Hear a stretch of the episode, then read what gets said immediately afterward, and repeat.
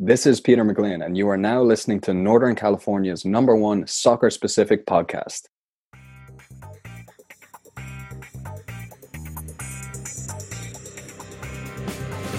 What is going on, soccer fans, and welcome to the number one soccer specific podcast in Northern California, the Sactown FC podcast, powered by Reboot and sponsored by Roughneck Scarves. Check them out today at roughneckscarves.com and raise your game. My name is Luis, and as usual, I'm joined by my co host, John and Danny. How's it going, guys? So far, so good. Um, you know, a little golf in the in the morning here, but after we're done, and yesterday, so a little rusty on the swing yesterday, but uh, a day after, you're always ready to go again. So I'm actually going to play real golf. I'm going to keep my score today, and uh, hopefully I do better. Yeah, I'm doing good too, man. I just uh, starting off my day. Uh, gonna go online shopping after this and uh, go get some sushi. Not Mikuni, but still pretty good, I guess. Yeah, well, M- Mikuni will happen soon. You know, once once uh, we're able to go back to Republic matches, we'll definitely schedule a, a Mikuni lunch uh, on one of those days. Definitely and Luis can pay for it because he's got that gift card. Mm-hmm. So, speaking of Mikuni, today joining us via the Mikuni Dreamline is former Republic fullback who started his career in the youth programs at Skerries Town and Shelbourne in Ireland.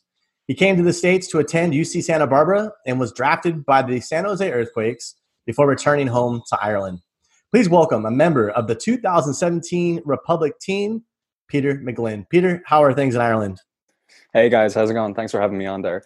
Uh, well, I suppose things are going as well as can be while everyone's in lockdown right now. Still, um, yeah, no, th- things are things are going okay right now. You got out to play some golf today. How was that social distancing uh, in the golf game? it makes it easier when you uh, avoid fairways as much as possible just through a lack of skill. So uh, if I'm slicing it and my playing partner is drawing it in, then yeah, social distancing isn't really a problem. so Peter, uh, thanks again for jumping on, and uh, we'll just uh, jump right to it. So my question, my first question is, uh, how did you fall in love with the game of football? Ooh, um, I think my dad. I think he played professionally. Um, and from a young age he uh, he kind of got me involved in it but he didn't really push me like as in he's not one of those competitive parents you know that pushes you to the point where kids fall out of love in the game you know so it was easy going just as much as you can enjoy it up to a point and then when it get when it when it got to about maybe 14 15 then it was like okay now we we start to turn it serious now okay because you've you've upped the gear a little bit so i think yeah me being involved in football and basically where I am today is basically because yeah, like my dad like just took that approach. So I think yeah, he would be the uh, the main factor in why like I fell in love with the game. Yeah, that's that's awesome too. I think you know we've heard it from uh, other footballers too, and and how um, they've gotten inspiration from a parent and uh, uncle that played professionally, and then they decided to go that route too. So always great when you when you have someone to to look up to like that. Yeah, that's true. Yeah, and to to guide you as well. Like they've they've probably been there and, and done that, you know. So they've mm. if they've been around the game long enough, they they understand how it works and how. Uh, um, I don't know, just to help you guide you through that process up the youth level up up into senior level.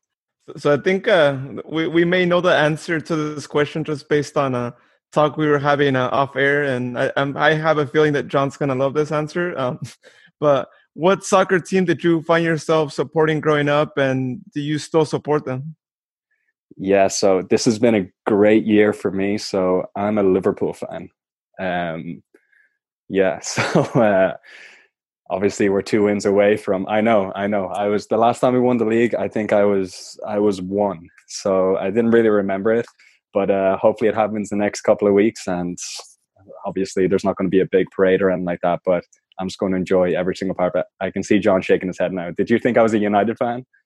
Well, that's that's what I thought, being that you hated City because Liverpool hates Manchester United, and so I anything from Manchester, basically anything from Manchester at all. You know, I mean, City are our biggest rivals right now, so that's uh, so that's why. and I thought the other part would be being Irish. You you would be a Celtic supporter, so I thought I that would have been in your. I thought that would have been in your back pocket.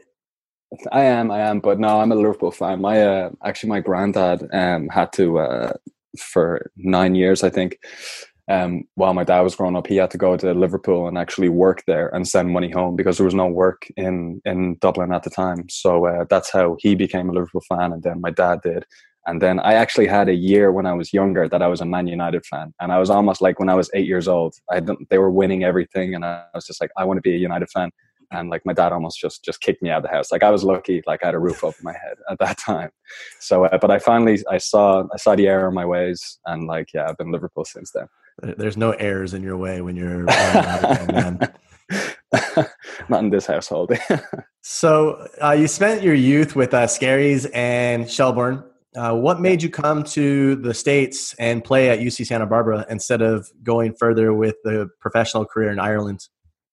Um, well, I had I came up through the ranks with uh, Shelbourne all the way up to the senior level, and I had about a I was training and, and playing with them for about a year and a half before I left in the August for um, for UCSB. But in that preseason, in the January before that, the manager came up to me and he was like, like, because at that time the recession was hitting, the League of Ireland was like, like the wages aren't aren't they they took a massive dip. Like the kind of future of the league wasn't there, and so his name was Dermot Killian. He was like, his son actually went to UCSB for one year, and he was like, look, I have this connection. Um, I've told him about you. He'd like to see you come out and play. Um, and then if you want, you know, there's a route down there to go the American, uh, the American way. And there was another guy called David McGill that was on Shelbourne at the time as well, and he spent two years in UCSB. So, so I knew people already that were there, and they just they they just talked the world of it. You know, like uh, they were like, you won't regret this at all. So, um, so they invited the uh, um, the assistant manager out there. He flew out to Ireland, watched me play for like 45 minutes, and then I had lunch with him, uh, him and his assistant, and then uh, my dad. We had a talk, and he was like, "Look, let's just go through the process, and if you decide in in May or so you want to come along, then great. But we'll we'll get all the paperwork done because it's a it's such an ordeal to go through um, the NCAA clearinghouse and everything like that. Especially if you were involved in a senior level, they think that you're pro already. So there was a lot of red tape to get through there. But um, yeah, I'm delighted I actually just went ahead and said yeah. So, Peter, while at Santa Barbara, you suffered a pretty serious ankle injury. Uh, what happened, and did you ever think that was the end of your career? Um, yeah, we uh, we just started senior season, and I was captain, and we played one game actually, and uh, like I got two assists in, and I was like, okay, this is like I I played the whole year, uh, the whole summer um, in PDL with Ventura, and I was like, I was flying, you know, and I was like, I got out of the blocks, and I was like, this is going to be a good year, I can feel it, and then uh, the day before we were traveling to, I think we are traveling to Duke or something like that on the East Coast. Um, we were training at the back of the stadium, and there was a few holes in the back, like a few holes in the in, on the pitch. It wasn't really the, the best part of the stadium and uh, I just went in and just rolled the uh, the inside of my ankle, not not the outside, which is the normal one. I rolled the inside and tore the ligament in there, and um, it it absolutely blew up. So it did, and I was like, uh, straight away, I was like, we couldn't get my, we could barely get my boot off, um, and I was like, uh, that's, I think that's me done. But um, we took an MRI. We got an MRI, and they were like, it's just your ligament torn, like it was a minor thing. Um, but they're like, we think we can like uh, we think we can get you back um, within like two months, and you can still get the second half of your season. Actually, it wasn't torn, sorry, but we can we think we can get you uh, the second half of the season. So I was like, okay, Grant. So I did everything, and then two two months later, the first training session I went in, it went complete, and this time it was torn. So I was in like a boot and a cast for I think four months after that. So I was like, uh, that's I, I didn't actually know if I was even going to finish college or I was just going to leave or like I, I didn't really know at that point thankfully I got back fit though. yeah, no, the, thankfully uh, you you were able to return and able to um, have some more game right with a couple more teams later on. Um, so we know after college uh, you got drafted by the Earthquakes in the 2012 uh, draft. Uh, can you tell us more about what that experience was like? Yeah, I mean, um, I kind of. I, I, don't know if you guys are. I kind of messed up a couple of months back in at the end of college uh, with something that happened um, involving like I just I just actually pushed the referee. So I was told afterwards that like you you're not going to the combine. I was already told that, and basically I had an agent there, and he was like, "You're not getting drafted. No team's going to touch you." So I actually wasn't even watching the draft at the time. I was still in Santa Barbara, and um, just kind of wrapping up a few things. I was going to go home to Ireland, and. Uh, I was on my way to like one of my friends' house, and like as I as I pulled up in the car, like he came out and he goes, you just got drafted, dude." And I was like, "What?" And uh, he was like, "Yeah, you, are going to San Jose." And then like 20 minutes later, I get a phone call from John Doyle that says, "Like, yeah, we're just after drafting you. Like, you know, we liked you. Like, we don't care what's just happened. So, um, you know, you're uh, you're going to come up here in the next few days, and then let's see how you get on." That's awesome. That it gave you a chance. You know, it's always hard, right? You always you, you get it's kind of like a clean slate of sorts. Um, so hey, you know, San Jose never really panned out though. Um, but you did uh, head back to Ireland. You made some success of you know playing for a couple clubs, but um, did you ever think about going on to potentially another team in the MLS or the USL after your after your uh, time in San Jose, or was going home always in the books and plan? Um, well, my my agent at the time was Graham Smith, who was heavily involved with Sacramento, and they were forming um, Sacramento at the time. Um, I think they were they were starting the following year uh, in 2014. So he told me about it, but with San Jose, so I actually had uh, osteitis pubis, which was like I had to have hip surgery, and so that was in. I got that in July, and the recovery time was nine months. So I told Graham that, like, I was like, I don't know if I can even come in for preseason, and he was like, just let me know how it how it how it, how it goes.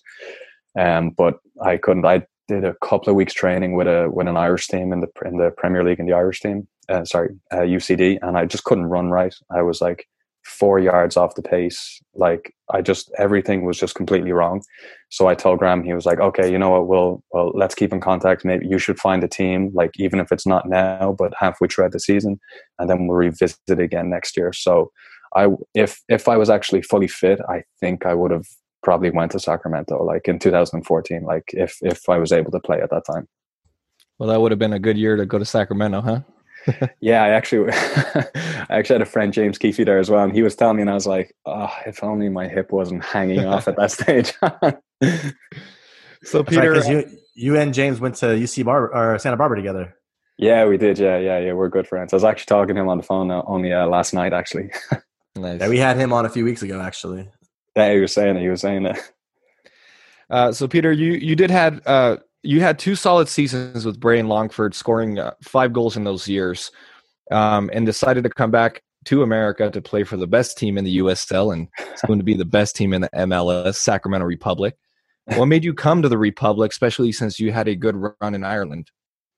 Um, my goal, like even since San Jose didn't pan out, my goal was to get back to the US. You know, like I, I, I completely settled there. Um, I was happy there.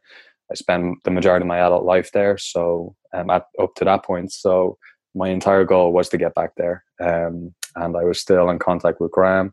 I came out um, midway through the Longford uh, season in 2016 in June, and um, I I trained with the team for a week.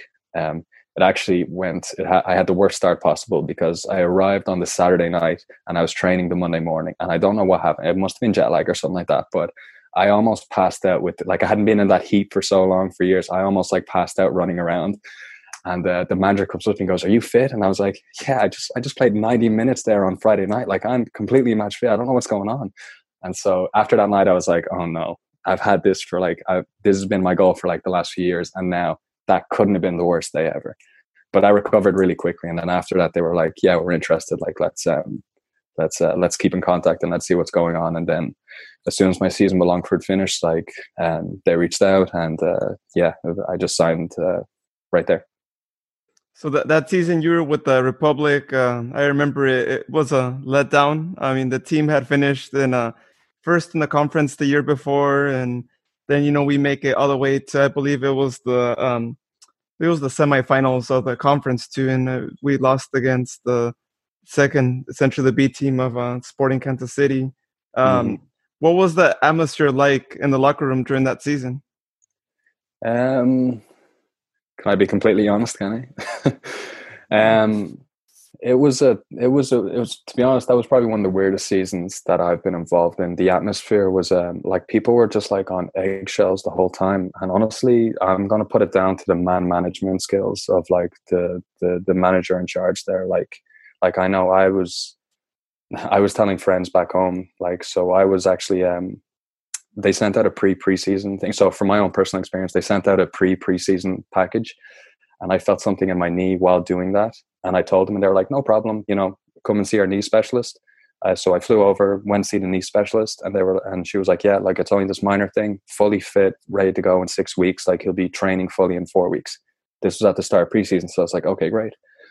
So then, like a week or so later, I get called into the office, and I'm basically being yelled at because I've been told that um, I'm being told that like I'm a greedy little, I won't say the word online, but uh, um, and that I'm just here for a payout, and that they're going to send me home, everything like this. And I was like, wait, this is supposed to be my dream year, you know? Like, what's where's this coming from? To eventually the point where like they were like they sent me on a plane home and then I kept on getting calls to cancel my contract, and I was like, no, like this this is not right, you know. Like I'm fully, and within like four weeks, I was fully training with another team here. So um, for me, I was like, I was on eggshells the entire season because I was like, okay, I feel like I'm just one mistake away from like being treated like that again. And it happened to Julius James and it happened to Daniel Trickett Smith, where they got sent home for no reason. I think everyone was around going, we have no idea where these like mood swings are going to come from. And that's what we used to talk about in the warm-ups. We were like what type of like you know management team like are we going to get today? We have no idea you know? So it was weird. I think a lot of guys were looking to get out as well like you know it was just a it was a weird season. It wasn't ex- what i expected at all. You think a lot of that had to do with that first place finish and kind of missing out on the end result that was expected of a first place finishing team coming the next year and essentially being mid table towards the bottom in eight? I, I don't know actually. Um, we kind of we even in the dressing room we didn't really have we didn't really speak about the previous year. You know, um, what I found was that we kind of even though I didn't play with him, but I, I knew him well. Um, Adam Moffat, he had he had injuries throughout that entire year, but even when he wasn't playing and he was around the changing rooms, he would still be yelling at people, you know, to like kind of snap people into what what you need, kind of, you know, like a, a kick up the a kick up the butt, you know, like. But not many other people were doing that and I don't know if that kind of just crept in. If he was there the entire time, and well, he was every day, but he wasn't around the dressing room. He was doing his rehab. But there probably needed to be another three or four players like that that was just like this isn't acceptable you know? Like we have so many fans coming to the games. We have the best fans in the usl by far. Um they expect way more than this. And i just think it was that like it was missing that kind of that spark right there or someone who's just going to grab someone and be like this is not good enough. You need to snap out of this right now you know? Like kind of like a what you would expect from a a grown up senior dressing room but and I know that there was the academy kids there um, that were training with us and everything like that. But it does no good to them if you're not saying that stuff or if they're not seeing this because they'll go to other clubs and then they'll be shocked when like there's fighting, kicking, screaming in the dressing room, which is which is normal for most senior teams. You know. Well, I know uh, Adam was on the older end of the spectrum, right? And, and kind yeah. of you were you were playing in that middle realm where you're more senior than you are a junior. Did you ever yeah. have a moment where you thought maybe you should, you know, perk up and and start pushing the the boys in another direction? Yeah, I got I got in a fight a couple of times. not not a serious fight, no, but there would be there would there would be a lot of screaming, cursing, and everything like that, you know. And then some guys were like, "This is normal," you know. And then others, though, the younger guys were like, "What's going on here?" You know. But they, they don't understand because I don't think that they they probably saw it before. Or if or if they're only coming up from the academy and they're only training in, that's it's probably a little bit of a culture shock. Whereas I don't, my only other experience is Ireland, where like you're, it doesn't matter what age you are. Once you're in that senior dressing room, you are fair game to get yelled at. The works, you know, like so. I don't know. I, I think we were missing that, um, that kind of someone just to like just keep us in check. And yeah, I mean, it, it kind of showed in the results, you know. Yeah, I can only imagine the expectations are extremely high for Sacramento from not just the fans but also the front office, and yeah. that you know that in itself can really push people to be on eggshells, right? Because there is that high expectation to finish at the top of the table, to be respectful or have a respectful finish and and finish the season with a playoff in you know the championship. Yeah, true, true. I mean and there was we did hear talk from like you know a, a few of the higher ups um you know that's like this isn't good enough you know i think graham smith came down a couple of times and was like this isn't good enough at all but it would just go to paul and then paul would come down to us and say it's not good enough at all which is which is fine you know but it just seemed like just things were just out of sync for that year. And i mean like for where we finished i mean i, I know I know budget doesn't have anything to do with it, but I think we had one of the biggest team budgets in, in, in the USL, you know, and we weren't a we weren't a developmental team. So to finish in that position, yeah, it wasn't uh, it wasn't it wasn't good at all. So Peter, the, the next question's presented by Reboot. Uh, we we've all had that moment in life that we have had to start over or correct ourselves like a golf mulligan, if you will. Can you share the moment you had to have a reboot whether it was life, athletic, or academic? Um, yeah, actually, after San Jose, because um, I had surgery, I came home, and then all of a sudden, like my entire life of what it was like for the last five years was gone. Like you know, I wasn't living in California anymore. Um, I wasn't playing football, and it kind of was like a oh no, what am I going to do? You know, and it kind of made me get my act together a little bit um, and start planning for the future, which I think a lot of guys don't do until they're in their 30s, you know, or so at that time when I was thinking about it and like I was talking to my dad and all, he was like, you don't want to be that guy at 33 that like, you know, you stop playing and then you have nothing else. Like you're starting from scratch again. It's better to build up something now. And then when it's time for you to transition you're not going to be afraid to actually transition away from football because you have that in the background. You're going to be comfortable. You're not going to hit a slump. So after san jose um, uh, i went and did a postgraduate degree in digital marketing. So i was like okay that'll keep me busy. I'll just keep my mind ticking over while i'm doing rehab um, and getting back into football. So i did that. And then throughout the years when I was playing for Bray and Longford, I was actually working as well. So at the League of Ireland, like there's only like two or three teams that are full time, and then the other teams are they train in the evening, so they let players um, they let players work during the day. You know, because the money in League of Ireland isn't there anymore. There's it's it's a long way gone from like guys getting like like two three k two three four k a week. You know, like that that doesn't happen. You know, so um I think that point there, that little period there, which it, it sucked because I was tired all the time, you know, and like football wasn't the main focus. It was the focus, but like there was still something else that was taking up a lot of my time. But now when I'm looking back in it, it made it a lot easier to transition from the end of uh, from the end of Sacramento to the point of where I am now. And also in, in Sacramento, if I didn't do that, then when I went when I came to Sacramento, there's a season ticket holder called uh, Barry Mills, and he owns um, Olive Media Agency, which is a digital marketing agency in um, in Sacramento. Um, and so Keefe knew him. We went out to lunch, um, and I just asked him, "Hey, what do you do?" And he's like, "Oh, I own this agency." And I was like, "Oh, I, I did a I did a postgraduate degree in that, like you know." And he was like, "You should come work for me." And I was like, "Perfect," because that year I was like, "Okay, it's going to be football 100." percent But when he offered that, I was like, "He's like, you can do four hours in the afternoon, you know, for like after training." And I was like, great, that's perfect. And when it came to the end of season, I, I was just like, I don't really know what I'm going to do. He um, he was like, let's just try it out and work remotely, you know, and see how it works. And I'm still working for him right now. So I think that that that little slump after San Jose made me kind of kick myself into gear and go get a go get a, an, another degree still play football, but still work on something towards for the future. That's awesome. So you still have ties to Sacramento in, in a lot of different ways then. Yeah, definitely. Yeah. Yeah. I mean, like some of the best people like I, I met in Sacramento, like um, Katie and Luke and results. Um, Sharon was fantastic. Dustin and Brian, the three E's in marketing, Erica, Eddie, and, and Era. I don't know if some of them are still there, but like most are. All, they are, yeah. They they were all fantastic. You know, like I have really good memories of, of Sacramento, um, and I, I should probably get back there um, soon enough. You know, I should get Barry to pay for the flights back there. Yeah. there you go, and then I'll take you out. We'll go play golf. Yeah, absolutely. Yeah.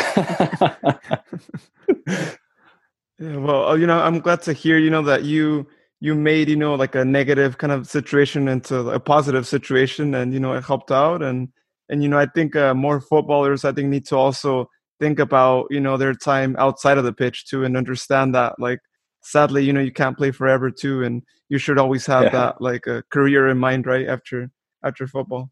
Definitely, definitely. Like the the one good thing that happens in Ireland, we have a we have a players union here that looks after all the players and we give like a small fee every month towards it. But when you get in trouble or like, you know, clubs are acting up with money or whatever, they step in right away. But they also have this education scheme that goes on that like they help you transition. They put on workshops. So all the players like and even even though I haven't played in the league in years, I can still go to them if I want to. Like you're a member for life basically and they help you transition from football to uh, towards like afterwards because they know the like the post the athletes post career depression and everything like that is is a real thing.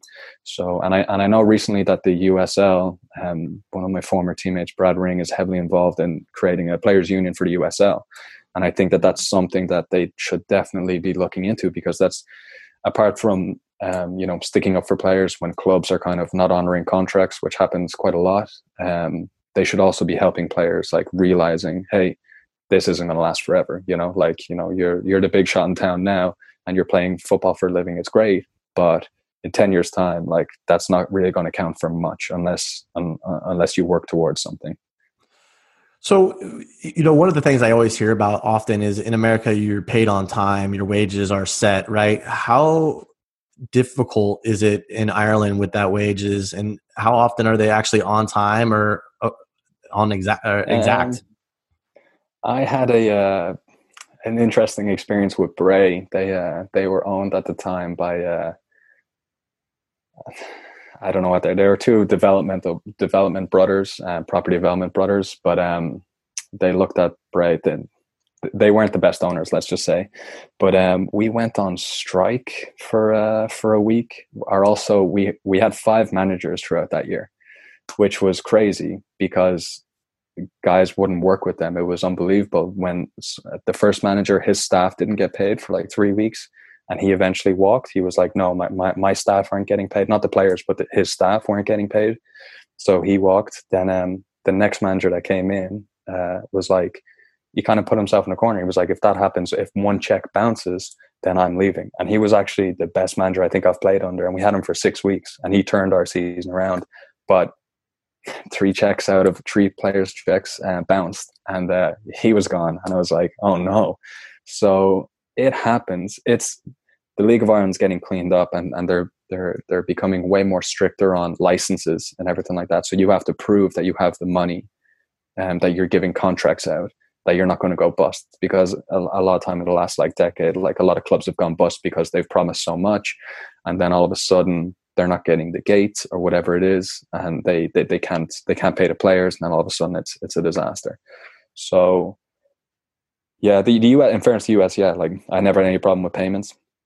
They were on on time, um, by the clock. Um, but uh, in Ireland, it just it, it, goes club by club. But there's some fantastically run clubs here that that live within their means and still and then still do very well. Yeah, because I can only imagine Shamrock and Bohemian are two of the only clubs that probably are are getting payments on time. The players, right, in in Ireland.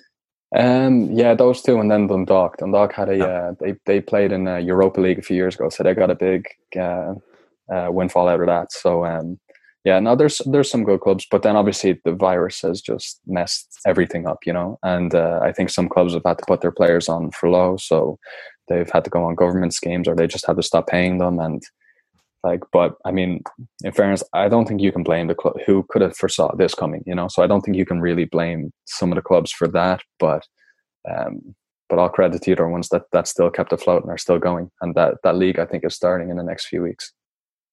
So it's time for uh, everyone's favorite segment here on the show. It's our rapid fire question time.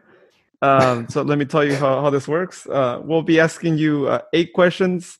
Uh, you can only skip twice, and you won't know what's next until after we ask a question. okay. So are you ready for this? no. All right, go on. All right. Well, before we get started, uh, today's rapid fire is brought to you by a New Glory Beer. Check them out online at newglorybeer.com or visit one of their locations in Sacramento or Granite Bay today for some great beer and awesome dishes. So, first question What has been your most embarrassing football moment? Um, I scored an own goal in college. It was pretty embarrassing. Actually, it was a back heel. So you kind of you kind of scored a golazo on your own, huh? Yep, pretty much. Yeah. well done. Do you, do you have a crazy game day routine that you have to go through? Um, no, actually, in college, I had a, my roommate there. We actually used to slap each other three times in the tunnel um, just before in our junior year, and I don't know why. And the opponents would just look at us and be like, "What the hell?" so, uh, yeah, I think that. Was he Irish? No, he was Canadian. Yeah. All right, I was gonna say if he was Irish, it's like the it's like the haka, right, for uh, the All Blacks. They're just as crazy up in Canada. what is uh, what was your favorite thing about Sacramento? Um, can I say shady ladies? yeah, I like that spot. Yeah, that was a cool spot. Were you always a fullback, or did you ever play a different position? Uh, yeah, in Ireland, I uh, I played left mid for Bray, and then right and left mid for uh, for Longford, and a bit in centre midfield. Growing up, what player did you watch and try to build your game after? Um, I I was a big fan of Steven Gerrard, but uh, I don't think I built my game around him really. did you did you um, ever have a slip that cost you a championship? No, I did get sent off in a college final again once in the first twenty minutes. That probably cost us it, but uh, yeah, that's probably the closest I uh, got to costing my team a trophy. All right, Peter, you got to kiss a crest. Reno or Everton? Uh, I can't say Reno with you guys here. uh, I'd say Everton. I do it in the dark though. Uh, Derek oh, no. would be buzzing with this. Yeah, Derek oh, no. would be buzzing with this. I can hear your father in the background right now. Ah, he uh, he's fuming. He's fuming. So he is. well, the, the, Danny loves that answer, and you, you just uh, gained a new best friend. All right, Danny, good, so. good. uh, what are your favorite pair of boots? Um, I had a pair of Adidas Adizeros. They were in this like they were in the glow colorway. I had them in 2014, and I liked them so much that I went and bought another pair like two years later uh, on because they weren't making them anymore uh, on eBay. Uh, I don't know why. I, I just I really like them. I know I'm looking for on eBay. I'm looking for the old Predators from '98. Oh yeah, and it's so hard to find them. Oh, I know. I have a friend in Dubai who collects them, so he has like some like 40 pairs or something like that. Oh. It's yeah, his collection looks good. I didn't realize how how much of a craze there is for those because I've seen people who have 30, 40 pairs and it's just like a monument, like a shoe store monument oh, for all of them. It, and they never wore them. No, no, they don't touch them. It's just there for show. Like, you know, I don't know if people are coming out around the house and being like, "Hey, can I look at your football boots there?" But uh yeah, I don't know. It's just a collection. Hopefully, they might be worth money a lot if they're not touched or anything like that. Probably. I mean, I I have a pair. I've worn a few times the '98 Beckhams that were white with the Champions League logo on the oh, back. Oh yeah, yeah. I yeah, have, and nice. they're the the metal studs, and I'm like, I I took them out the other night to play, and it's just like, oh, it was nostalgia. I was just like, you can't wear them on turf though, because if you wear them on turf, you're gonna tear your ACL or your yeah, Achilles or your ankles. Yeah. yeah. Um, if you had to pick four players from the past and present in the in the football world, who are you building a team around with you? Players I played with, or these? Uh, uh anybody. It could be anybody from the history of the game. You're playing in your back, your fullback position. Who else is on the pitch with you? Ooh, four players. I'd have to put Steven Gerrard in definitely. Uh, Luis Suarez. I I love Luis Suarez. Just that that win at all costs. Roy Keane because he's an absolute head case. Um, and then, uh, oh, I don't know actually. I have to be someone that's actually decent to have a drink with though as well. Peter Crouch actually, he's uh, yeah, he's got a, he's got good banter. I think uh, yeah, I think he might be decent to have a good pint with. There you go. There you go. All right. you got to think Fair. about after the game as well. You know, you that's, can't just be like, "All right, guys, we're just going to play in the backyard and then we're going to go home." No, you got to think about afterwards as well. We got to be able to got to be able to live on on both sides of the world, right? Can't definitely, just play definitely. football and think football. definitely. All right, Peter, you survived the rapid fire questions. Good job. Good answers. it wasn't so bad, was it? no, no, not at all. No. the Uh, Everton one, the Everton one is killing me though. Oh. well, that was a good answer, though. That was a good answer. Uh, so we're gonna jump right into our last call questions, and my last call question is: What does community mean to you? Oof. Um. Oh, that's a tough one. Uh, I mean, I've moved around a lot. Um, I've lived in different places, but um, and I will say particularly about the uh, the American community, um, like just like the Santa Barbara one and Sacramento both were fantastic and helped me settle in so much. So I think it's really important, like who makes up that community, you know, and kind of what personalities they have. And are they willing to reach out and be like hey i know you don't know anyone from here or you're like you know you're straight off the boat from ireland like you have no idea this must be a huge culture shock for you. Come over for dinner. Like i was invited to thanksgivings like anything sunday lunches anything like that around uh, around both uh, both cities. So i think that's hugely important um, and it's probably had a massive influence on me because i don't think if i had that i would have stuck around i definitely wouldn't have in santa barbara because i was really homesick for a while so I think having that has kept me in America long enough to love it, and then you know I've had this life now. So Peter, t- tell us, you know, what what are you up to post football? Um, what what are you doing these days?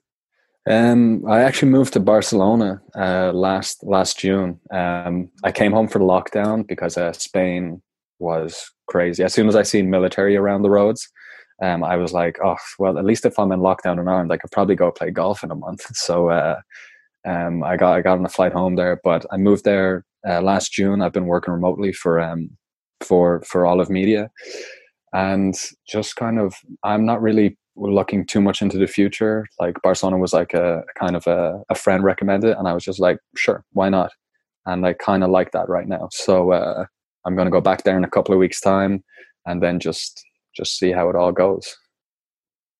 The beauties of being able to work remotely, right? Oh, it's fantastic. So it is. It didn't even even my boss. I was just like, yeah, I'm going to move to Barcelona. He's like, no problem. Is that a different time zone? And I was like, yeah, it's just one hour. And he's like, okay, no problem. Enjoy it. You know. So yeah, brilliant. That's pretty cool. Um, uh, you got the support from your boss to be able to do that, and you know that that's I, I'm I'm jealous actually. yeah, it's nice. It's been it's it's been a nice year so far. Hopefully, uh, hopefully more to come.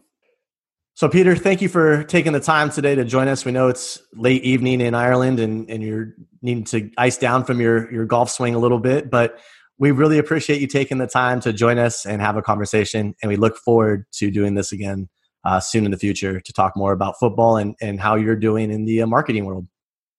Guys, I appreciate that. Thanks very much for reaching out and, uh, and having me on here. I enjoyed it. Perfect, awesome. Well, yeah. thank you. Thank you for joining. Thank you, Peter. Cheers, guys. Thanks. Bye. Today's guest was brought to you by the Mikuni Dreamline. All Mikuni restaurants are now open, but if you can't get there, it's still easy to get your favorite dishes using the Mikuni app. Please make sure to pre order, and when you arrive, they will deliver your meal straight to your car.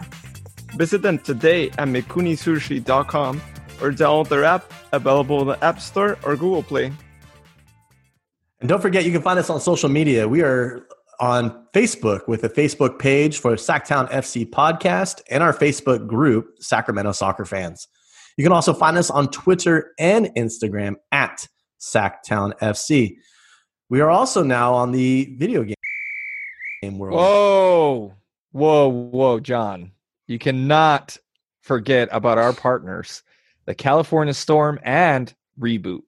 You can find the California Storm on their website at calstormsoccer.com. You can also find them on Instagram and Twitter at CalStormSoccer and on their Facebook page, California Storm. And you can find our partners Reboot on their Instagram and Twitter at You Can Reboot or their website, reboot.soccer. You may now proceed. As I was saying, you can find us on Twitch at Sactown FC uh, where you also have the ability to find us playing on the PlayStation or the Xbox. If you are looking for a game on PlayStation 4, you can find me at Sactown underscore FC. And then you can find Luis playing Fortnite or FIFA at Sactown FC for the Xbox and soon to be. I think Luis is going to upgrade his game to the new PS5 once that comes out, so he can get off the Xbox world and play with a real video game system. Just saying. Uh, I'm thinking about it, but it might screw up my FIFA game, so I'm not sure. Yeah, I might give you guys a good advantage if I switch to PlayStation because I it's been years since I've actually used excuses, the PlayStation controller. Excuses, excuses, excuses. I'm still up for a challenge though. Um, I, I do want to play against you guys, and I want to do it on Twitch so everyone sees how the game turns out. So you guys don't rage quit, and nobody sees it. So, um, yeah, uh, I, I would say if uh, you guys want to challenge John, as Danny and me have been saying for weeks now, uh, John has not been challenged yet, and they don't want this heat. They don't want the heat. Yeah, so challenge him. Uh, preferably, if we do it on Twitch too, we want to see uh, John's uh, mad FIFA skills and see see how those games go. So challenge him on FIFA too if you have FIFA on PlayStation. Um, you can find us on our website as well, uh, sactownfc.com. You can find all of our episodes. Um, you can also learn more about the squadron. It's our form of a supporters group where you can get different perks and whatnot. So thank you for everyone who's joined that. One more thing I do want to say is that we do have scarves. If you guys haven't seen our scarves, you could visit our homepage. We have a link to the scarves there, or you could visit roughneckscarves.com and uh, pre-order your scarf. Uh, by the time that this pod goes out, I think we should have already actually already have them ready, and for you to just purchase it and get it within a week or two. So uh, please check that out and uh, order your scarf today. Comes with free shipping and a free scarf hanger, so you you get a pretty good deal with that too. And not to mention, it's also a summer scarf style, so um, you can actually wear it out uh, during this hot sunny time, at least here in the in the valley. As always, this podcast is powered by Reboot. Reboot is a nonprofit organization whose sole purpose is to help more kids play soccer while creating opportunities to practice generosity, empathy, and leadership. Check them out at reboot.soccer, where you can find out more ways to be a part of the program and help reboot your community today. So that's all we have for today's episode. Uh, special thanks again to Peter McGlynn for taking the time to join us today. And as always, a special thanks to you, the listener, for listening to us, for supporting us, for leaving us positive comments.